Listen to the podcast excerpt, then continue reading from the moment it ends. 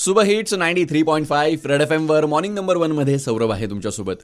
हल्ली वटवाघूळ दिसलं ना मनात अगदी सहज विचार येतो की अरे ह्या वटवाघळामुळे जर मला कोरोना झाला तर? पण मुळात या वटवाघळाचं आपल्या इकोसिस्टीममध्ये एक महत्त्वाचं स्थान आहे. आणि त्याचबद्दल बोलण्यासाठी आत्ता माझ्यासोबत आहेत bat biologist doctor Mahesh Gaikwad sir hello sir very good morning good morning sir तुम्ही बॅट बायोलॉजिस्ट म्हणून काम करतात. तर नेमकं तुमच्या कामाचं स्वरूप काय आहे? त्याबद्दल सांगा ना.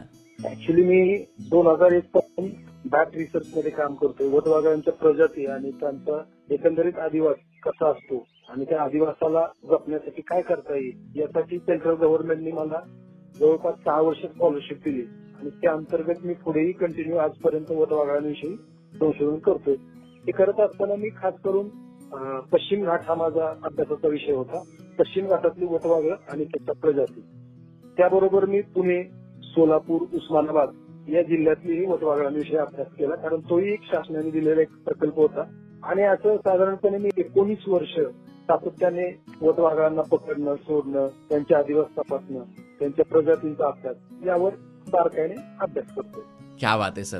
गप्पा मारतोय bat biologist doctor Mahesh Gaikwad सरांसोबत. वटवाघूळ त्यांच्या प्रजातींबद्दल आपण आणि ऐकणार आहोत. त्यामुळे कुठेही जाऊ नका. Stadium to super hits ninety three point five red F M वजाते रहो।